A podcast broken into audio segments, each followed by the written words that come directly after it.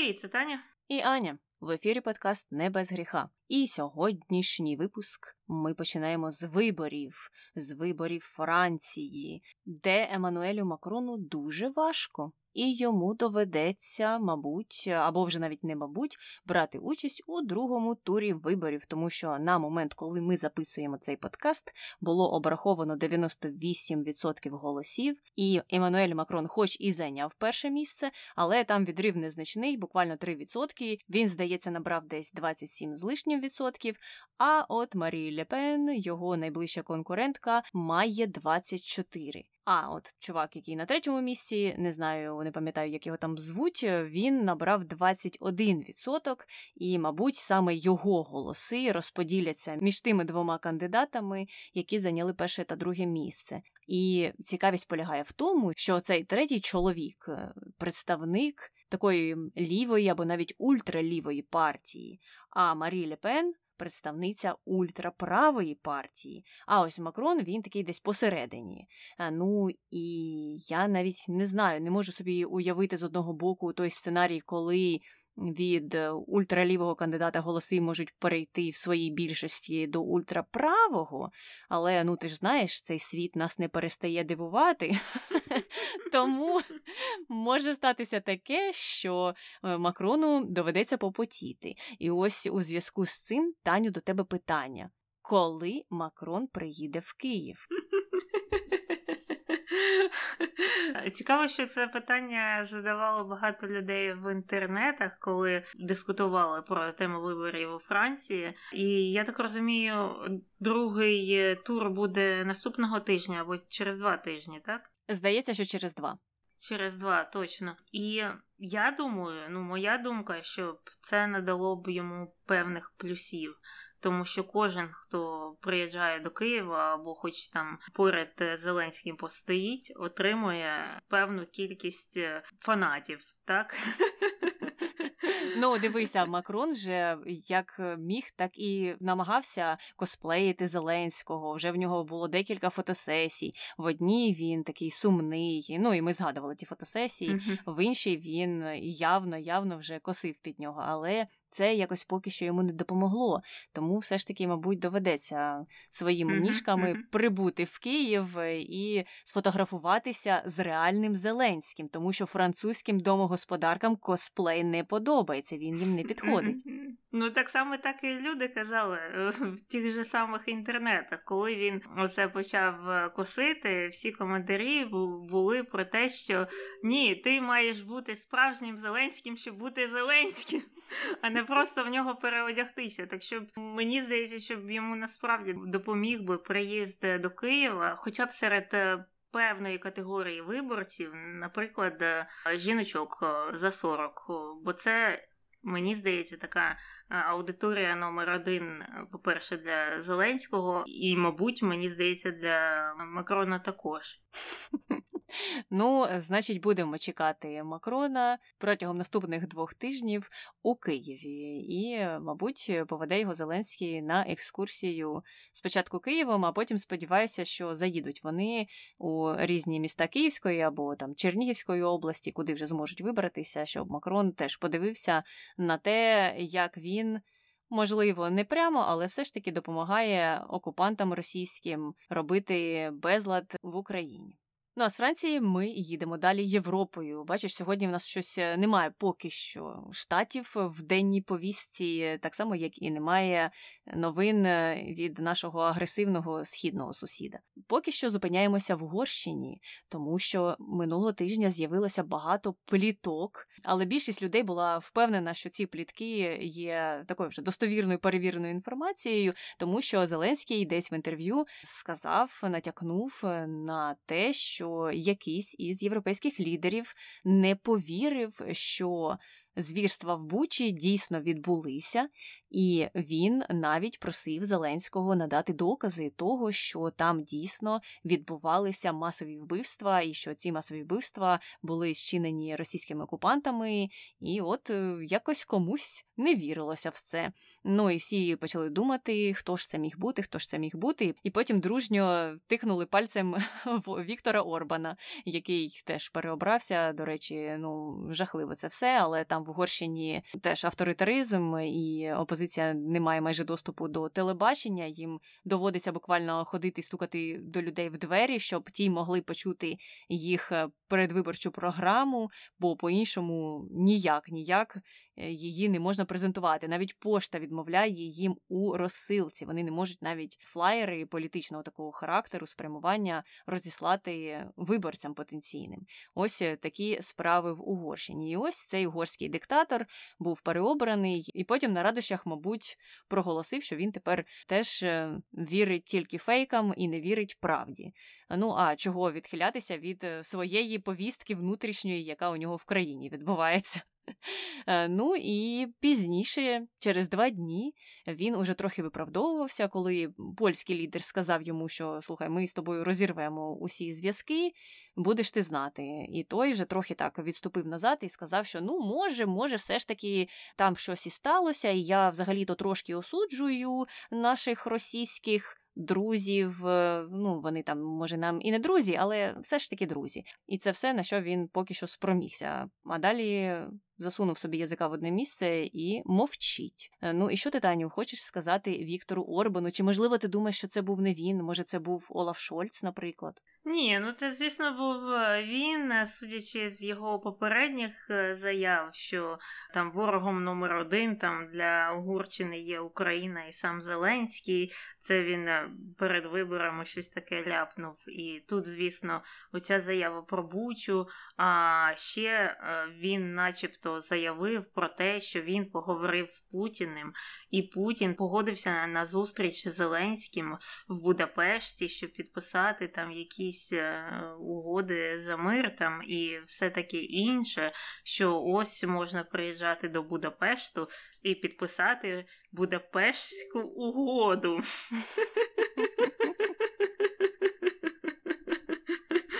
Ну, таке вже було, мені здається, як казав Леонід Кучма. І дякуємо такого повтору, мабуть, ми вже не витримаємо. Так, і мені здається, що це в будь-якому випадку брехня, тому що Путін не погодиться виїхати за межі Росії або Білорусі на будь-яку зустріч, навіть якщо це буде Угорщина, е, така дружня до Росії країна, і дружній лідер, який там облизує самого Путіна, він туди не вилетить, тому що по дорозі багато що може з ним статися. Може, хтось на нього чихне, а може уколе чимось, а може помастить, а може ППО зіб'є його літак. Все може бути. Він буде сидіти на території Росії до свого кінця. І я в цьому на 100% впевнена. От кажуть, що буде у нього якась там зустріч з Лукашенком через два дні і начебто у них буде якась спільна прес-конференція, але це все буде проходити на якомусь там далекому сході, десь у Сибіру, невідомо в якій там локації, так? Ну, навіть не в Кремлі, навіть не в Москві, там в Санкт-Петербурзі його улюбленому. Ні, треба сховатися десь там в ничці, зустрітися з вусатим е, і щось там перетерти. Не буде, не буде цієї зустрічі. Мирна угода з Росією буде підписана з наступною людиною, я впевнена. Ну так і ця ідея про Будапештський меморандум номер 2 це ж теж е, якісь е, нібито позитивні бали собі Орбан набирає. Ось дивіться, не ображайтеся вся Європа на мене, я ж теж щось намагаюся робити. А може зараз я запропоную усім і всі погодяться. Хто знає, оце взагалі буде для мене перемога. Ну але ж зрозуміло, що ніхто ніколи на це б не погодився. Ну і як ти кажеш, сам Путін навіть би не приїхав. Але в зв'язку з цим, Таню, у мене до тебе інше запитання. Ось ти нам казала, що Путін не прийде на похорон Жириновського, а він прийшов. Е, так, я сама не повірила своїм очам, бо я дійсно цього не очікувала, і мені здавалося, що цього Жириновського, мабуть, вже поховали, але ні, були якісь похорони, було якесь прощання, але його ж то Путіна привезли колись вночі або рано вранці. Там нікого не стояло, ніяких е, там е, цих чергових е, військових. Він там був абсолютно один. Один там щось постояв, один пішов, квіти поклав і все. Тобто, в повній ізоляції проходило його прощання з іншим Володимиром. А вже потім почали запускати людей. І що мене найбільше здивувало, що там були черги. Черги стояли на вулиці, щоб попрощатися з Жириновським. Це, ну знаєш, як той, як Маяковський, там з ким це він з Леніним прощався п'ять разів, в черзі стояв, щоб сказати до побачення. Так оце те ж саме. Мені важко уявити, От у нас щоб в країні якийсь політичний діяч помер, навіть найкращий, знаєш, ну такий найвшанованіший. Мені важко уявити, що там стояли просто шалені черги на вулиці, щоб подивитися на його мертве тіло. Ну так, е, це мені здається їх така прерогатива, у них же там це діло люблять. Там як якась напіввідома співачка помре, чи співак, якого знали всі ще з 80-х, а потім він протягом 30 з лишнім років е, ніде не виступав, то все одно будуть стояти черги, будуть потім ще розповідати в соцмережах усі, як же ж це все жахливо, і як таке могло статися. І, мабуть, так само і писали про Жириновського,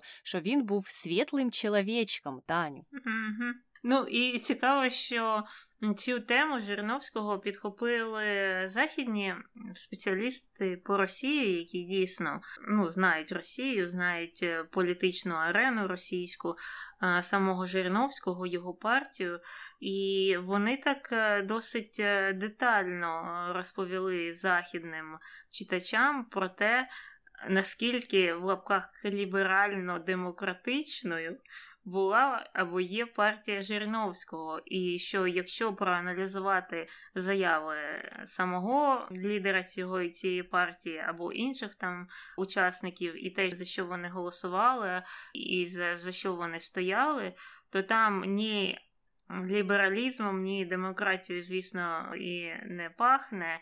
а таке найчіткіша дефініція політичного напрямку цієї партії це фашизм.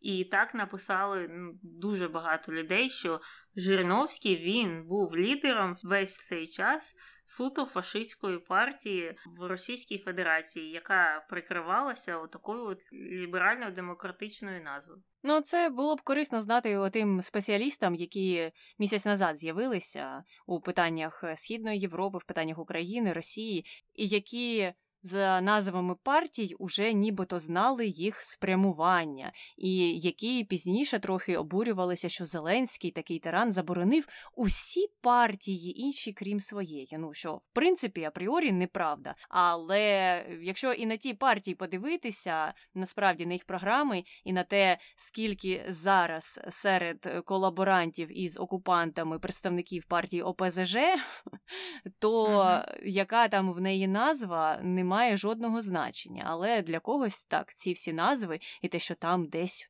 проскакує слово соціалізм або ліберальність, мали ну просто величезну цінність. Вони думали, що Боже Боже утискають е, ліваків, але ні. Так, і знаєш, ще одна така була цікава тема, яка проходила через інтернет останній тиждень або два. Це тема геноциду в результаті тих звірств у Бучі, Єрпені та інших е, містах та селах України.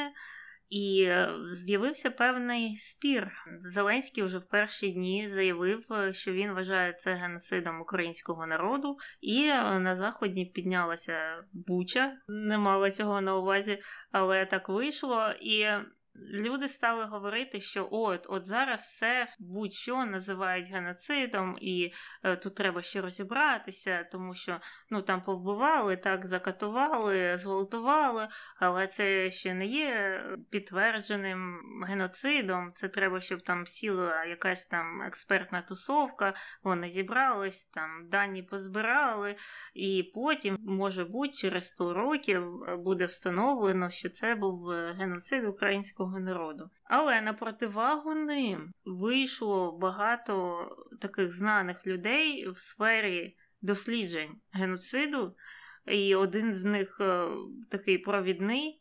І він одразу вийшов з судженням про те, що так, я даю цим подіям дефініцію геноциду, і він почав описувати критерії, які допомагають йому прийти до цього висновку. Це не тільки от е, те, що вони роблять, вбивають, е, катують, а і те, яку мову, які наративи використовують люди, які це роблять. Там вже є перехоплення цих дзвінків, е, е, свідчення свідків, яким вдалося врятуватися, а також сама пропаганда. Там вже недавно, е, мабуть, знову ж тиждень тому Ріа Новості запостив велику статтю про те, що денацифікація це насправді деукраїнізація, і все українське треба знищити.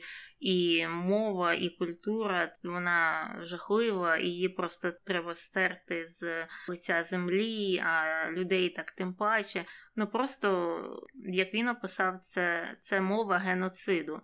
І до нього приєднався, до речі, наш е, добрий друг України Тімоті Снайдер який написав декілька статей на цю тему, і каже, що так, це дуже схоже, якщо проводити паралелі з тим же голодомором або іншими е, подіями, які теж е, називають геноцидом українців то все підходить, і це справді війна на знищення нації. І там, до речі, привели офіційну дефініцію, е, здається, з джерела ООН, і там пишуть, що це не обов'язково має бути певний етнос, наприклад, як було з євреями. Це може бути і релігійна група, і расова група, а також група національна.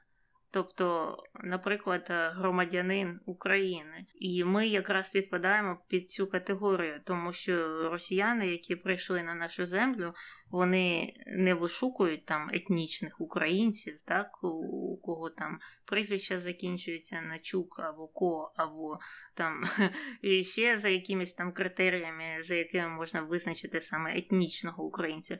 Вони вбивають всіх, хто ідентифікує себе як українця. Це може бути як і етнічний росіянин, і грузин, і афроукраїнець, будь-хто хто асоціює себе з Україною.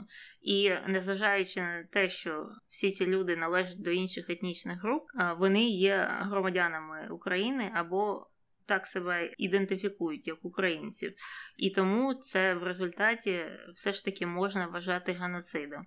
Звісно, спори про це будуть е, продовжуватися, але такі найвпливовіші дослідники цієї теми вже висловилися і сказали, що так, коли Зеленський каже, що це геноцид українського народу, він не перебільшує. Mm-hmm. Ну і мені здається, що у Тімоті Снайдера у самого зараз дежавю, тому що у тих книгах, які він писав про минуле українців, е, і ну, саме голодомор, наприклад, е, він дуже добре описував деякі характеристики геноциду, які відбуваються зараз. Ну, це те ж саме, що зараз е, окупанти намагаються робити з українськими дітьми. У них вже в тезах та й на практиці вже видні методи, які вони застосовували в минулому це вивезення дітей, фактично, ну таке штучне їх осиротіння, ну або і природні, тому що вони вбивають батьків цих дітей, потім викрадають, вивозять їх на іншу територію, і там відповідно приймають або хочуть прийняти спрощення законів щодо усиновлення таких дітей, щоб вони потрапили в російські сім'ї, маючи при цьому можливо родичів в Україні, але таким чином зросійщилися і позбулися оцієї української ідентичності. Ну а паралельно вони йдуть і далі. Вони на тих. Е, землях, які зараз тимчасово окуповані, е, хочуть е, перевиховати, за їх словами, українських дітей і провести з ними таку свою якусь власну пропаганду, промити їм мізки з метою утворення у них нових цінностей і нових переконань, які, звичайно ж, будуть вигідні російській стороні. Ну, це винищення культури. Яке вже відбувалося, це винищення ось всього українського, і те, що вони це роблять з дітьми, це не нова практика. Ну, це ж саме робилося в голодомор, коли залишилося безліч сиріт, які проживали у будинках для сиріт, а там влада, знову ж таки, окупаційна, виховувала із них прилежних росіян. чи не знаю, прилежних совєтів, як вони тоді їх називали, тих, хто буде підкорений пропаганді, підкорений владі. Ну і зараз вони теж намагаються це все реалізувати, але я сподіваюся, що ми швидко покладемо цьому кінець. Ну а тих дітей, яких їм не вдалося загрести в свої лапи, вони просто нещадно знищують. І підтвердженням цьому є останній теракт в Краматорську, коли. Окупанти запустили туди свою ракету, а запустили вони її, ну всім, мабуть, вже відомо, у людей, які очікували на потяг для евакуації. І попалилися, звісно, тупо, як завжди, ну тому що в них мало мізків, і вони про це писали іще там за півдня, натякали на те, що там щось буде відбуватися, а потім писали, як вони влучили ракетою у військових. А коли виявилося, що це були зовсім не військові, то позатирали, позатирали свої повідомлення, і з'явилися вже інші повідомлення, такі більш уніфіковані від пропаганди окупантської, про те, що це виявляється українці. Самі себе стріляють, самі себе бомблять. Ну так, звісно. Чомусь вирішили вперше за всю історію існування це зробити. Ну але якщо вірити повісті пропагандистів, то якимось чином так це відбувається. Раптом українці зненавиділи чомусь всіх інших українців. Якась одна частина зненавиділа іншу. Ну і звичайно ж пояснень ніяких немає, доказів немає. Але повірте, будь ласка, нам на слово, ми все краще знаємо. Ну і от у мене завжди виникають питання стосовно адекватності людей, які сприймають цю всю пропаганду, які це все їдять без жодних навіть на те, ну, псевдо, але доказів. От їм не треба ніякі фотографії. Знаєш, мене вже трохи підбільшує, що на кожну їхню псевдотеорію, яку ну просто хтось там не знаю, напився і вигадав, або хтось щось занюхнув, як про тих пташок, і вигадав. Повинен вилазити якийсь акредитований спеціаліст, мабуть, навіть не з однієї країни, там хтось в Штатах обов'язково виступить, хтось десь з Європи виступить, якісь вчені, якісь інші видатні діячі повинні виступити і це все розкласти по поличках і пояснити людям, чого це неправда. Ну а люди адекватні і так знають. Ну мені, наприклад, не треба цих пояснень. Я бачу цю нісенітницю і за три секунди можу зробити свої висновки. Але цей процес мене втомлює, а саме те, що весь цивілізований світ має кожну хвилину спростовувати якісь теорії, які з'являються в хворій уяві пропаганди окупантів. Я не знаю, як би було правильніше це зробити, чи правильніше, наприклад, просто плюнути на них і сказати: ну, чуваки, реально, ви зовсім з глузду з'їхали. Чи можливо те, що вони роблять, дійсно комусь приносить користь? Як ти думаєш? Я не думаю, що ця пропаганда добра діє на західний ринок. Так, е, всередині країни, всередині Росії, все, що ти не скажеш, все, що може якось виправдати їх країну, все буде е, діяти. Будь-що б вони б сказали, що це інопланетяни прилетіли на бойових е, тарілках. І розбомбили Краматорськ з якоїсь там причини. Це б купили люди всередині Росії, тому що це знімає відповідальність з їхньої країни, і вони можуть продовжувати думати добре про свою батьківщину і про своїх е, так званих соотечественників. А щодо західної публіки, тут знаєш, е, більшість людей це там. Не знаю, за 90%, за 95%. Вони і так знають, що відбувається, і як відбувається, і хто винен, хто кого бомбить, і хто кого вбиває. А оті от там меншість маргінали, вони вже і так впевнені у всіх конспірологічних теоріях і не сприймають е, будь-якої інформації, е, яка спростовує ці конспірологічні теорії, і вони будуть продовжувати вірити в те, що вони хочуть вірити. Ну це ж всі ті ж самі люди, які казали, що коли тут в Америці розстріляли школу, молодшу школу, вбили багато людей. Ну як завжди, там чувак зайшов, вирішив е, розстріляти з якоїсь причини. І була група, меншість, звісно, дуже маленька меншість, але так ну нараховувалося, скажімо, тисячі по всім Сполучених Штатам, які вважали, що це була якась вистава. А оті от е, діти, які вмерли, і їх батьки, це актори, яких е, туди запросили грати ці ролі. І все це було зроблено для того, щоб накласти обмеження на продаж зброї в США. І от люди свято, свято в це вірять, і навіть такі лідери думок, Алекс Джонс, ми про нього не раз згадували. Просто це як Соловйов, тільки американський. І він просував всі ці конспірологічні теорії все своє життя. І от е, ця конспірологія його трохи і погубила. Батьки дітей, яких вбили в тій школі, вони подали позов до суду, звинувачили його у наклепі, у різних там речах, і він програв той суд. І зараз там він має і виплачувати все, і різні там речі інші робити, які йому наказав суд. Так що в кінці кінців, знаєш, е, справедливість е, наздожене кожного. От я думаю, знаєш що, навіть зараз, у 2020-х е, роках 21-го століття, так раз на рік можна прочитати новину як десь там у Флориді, в домі для престарілих, заарештували якогось 97-річного діда, який, як виявилося, був сторожем десь там у Аушвіці. І цього 97-річного чоловіка відправляють до Німеччини, щоб він е, там відбував покарання за злочини, скоєні багато, багато, багато років тому. Навіть зараз цих людей, які думали, що все вже. Е, позаду, що життя пройшло, і пройшло воно не так погано. Людині вдалося виїхати е, за кордон, побудувати будинок, народити дітей, і тут от е, пару років залишилося, щоб дожити це життя. А ні, а ні, воно все одно тебе наздогнало. І так буде з кожним. Ну, я сподіваюся, можливо, тільки заради цього треба всім цим вченим і достойним людям виходити і спростовувати всю ту пропаганду, щоб воно, знаєш, було занотовано. Коли хто що сказав, е, ну, звичайно, з тієї сторони, і щоб усі про це пам'ятали, і потім їх знайшли обов'язково, і щоб вони поплатилися за свої слова та дії. Ну, а ми далі переходимо до культурних новин, або не дуже культурних, до новин шоу-бізнесу, скажімо так.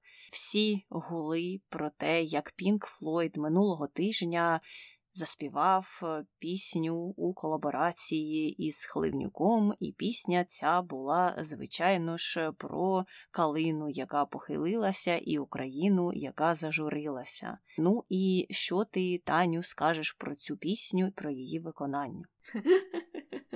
Ну, коли перший раз е, вийшов е, цей ролик на інстаграмі, здається, ну це було класно, звісно, і потім одразу ж вийшла таке нове аранжування у того чувака з Ютубу, який аранжує багато таких пісень. Воно мені дуже сподобалося, але потім. Стали виходити багато адаптацій. Була адаптація з зірками нашими всіма, які там по скайпу співали. І тут же на другий місяць війни і Пінк Флойд е, доключився до цього. В цілому це непогано і, мабуть, добре. Просто я б хотіла, щоб спектр пісень розширився, бо у нас не одна пісня про калину і не одна пісня про війну. У нас їх багато, там є цілі альбоми цих е, пісень січових стрільців або козацькі пісні. Я, наприклад, на уроках музики ми вчили дуже багато з них, і багато з них прекрасні. І моє бажання було, щоб більше з цих пісень увійшли в той самий мейнстрім, як і ця пісня про калину у лузі. То ти хотіла, щоб Пінк Флойд заспівав пісню про необачного Сагайдачного? Або лента за лентою набої подавай. Ну, або їм щонайменше можна просто зайти на Ютубі, знайти плейліст із піснями УПА.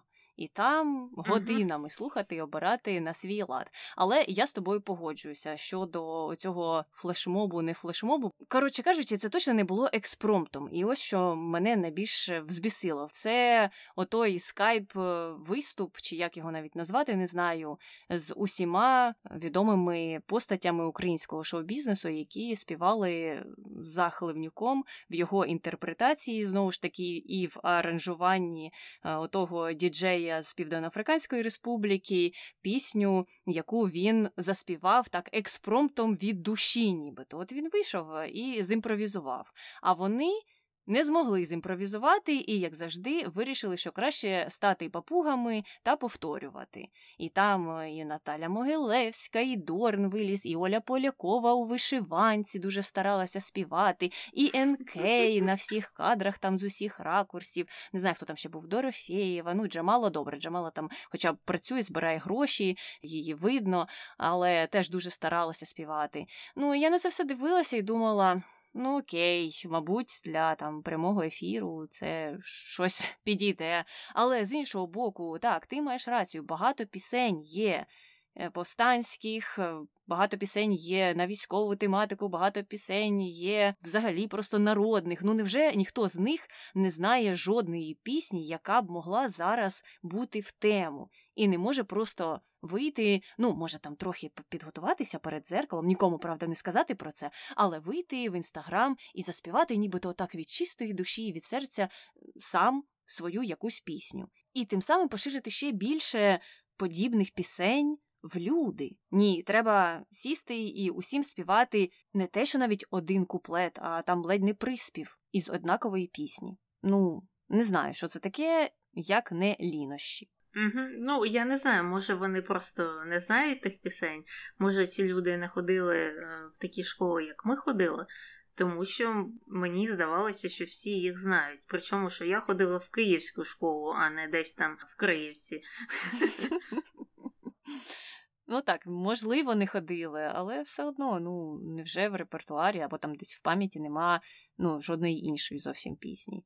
Коротше кажучи, якісь змішані у мене почуття до цього виступу, але добре, Пінк Флойд же не знав цієї пісні, вони все ж таки якесь своє аранжування підготували, то їм я поставлю трохи вищий бал, ніж отим усім зіркам, які просто взяли і скомуніздили оту початкову пісню, яку заспівав Хливнюк на вулиці. Так, ну але повертаємося до веселих новин, так сказати, на завершення. В інтернеті зараз е, бушує тема стилю Зеленського, я, я по-іншому не можу це назвати. І з'явився там по інтернетах е, розбір образу Зеленського, в що він вдягнений, е, скільки коштує його там футболка, штанці, оця от худі, кросівки. І е, людям це дуже сподобалося, і там е, просто люди питалися, де можна це все купити. Ну, деякі речі, наприклад, цю футболку Збройних сил України її можна купити, ну таку вже трохи підробну в будь-якій країні. А, а от е, з іншими речами не так легко. Але оті от красівки, які вичислили стилісти інтернетні, вони вже розпродалися. І цікаво, що люди дуже сильно підкреслювали, що лук Зеленського там коштує менше ніж 200 доларів, що він так скромно вдягається, на відміну від е, його опонента Волдеморта, який вдяг на себе оту от куртку за 15 тисяч доларів, якийсь там гольф від Дживанчі чи Шанель, я вже забула, що там було, і все інше, і годинники у нього дорогі. І особливо, особливо це захоплює людей на заході. І цим людям їм просто треба все більше і більше чогось від Зеленського, хоча б кросівки, як у нього купить. І там багато жінок постили, що їхні чоловіки вже оце з війною і з усім почали вдягатися як Зеленський. І там дійсно фотографії, де вони ну, повністю в оливковому такому одязі, що е, смішно. Ну і самі самі жінки також е, намагаються придбати цей лук. Так що, ну. До чого я веду? Хто б міг подумати, е, що Зеленський стане іконою стилю? Ну і тут у нас коло замкнулося, тому що ми починали із косплею Зеленського і ним же й закінчили. Що все ж таки деяких жінок влаштовує те, що якщо вони вдягнуть свого чоловіка як Зеленського, то він трохи стане ближчим до Зеленського, і буде якась частина Зеленського в їх житті. Е, Ну, але от стосовно оливкового кольору, ну я цей колір люблю, і він не так часто в тренді. І це мене влаштовувало до цього моменту, тому що зараз всі ходять е, у тому ж кольорі, що і я. Ну і насправді я шуткую, але мені вже не одна людина казала, що ось дивись, Аню, на кінець то настав твій зірковий момент. Тепер твій оливковий колір в моді. І ти можеш насолодитися цим сповна. Я просто думаю, ну я ж його і так, і так носила. Просто тепер всі інші до мене долучилися і теж полюбили цей прекрасний колір. Ну але добре, я погоджуюся, щоб усі його носили, бо чим більше оливкового кольору навколо мене, тим щасливіша я. І тобі буде про що поговорити з жіночками-фанатами Зеленського в США. Е, знаєш, спільна тема. Вони ж як е, причепляться, так і не відстануть. Бо дійсно реакція західна на. Е, президента вона досить цікава для нас. Ми його знаємо дуже довго. Я його пам'ятаю ще коли дитиною була, так з телевізора.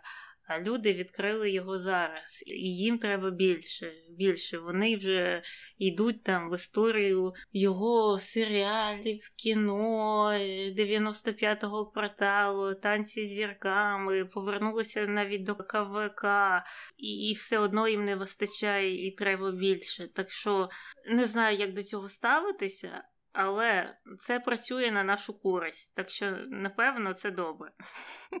Ну, я сподіваюся, що хоч квартал там трохи позачищав свої виступи, а то ще доберуться західні фанати до якогось сумнівного контенту. От тоді буде горе. Хоча, з іншого боку, коли фанати фанатіють, то їм все підходить, для них все бачиться в якомусь позитивному світлі, і вони все, що не так або трохи не так, перевертають з ніг на голову, щоб воно було в їх баченні так. Тому будемо сподіватися, що образ Зеленського, який такий вигідний для нас і для того, чого Україна хоче досягнути на дипломатичній арені, залишиться таким позитивним. Угу. Ну і на цій позитивній ноті ми можемо завершувати цей випуск. З вами була Таня і Аня. Слава Україні! Героям слава!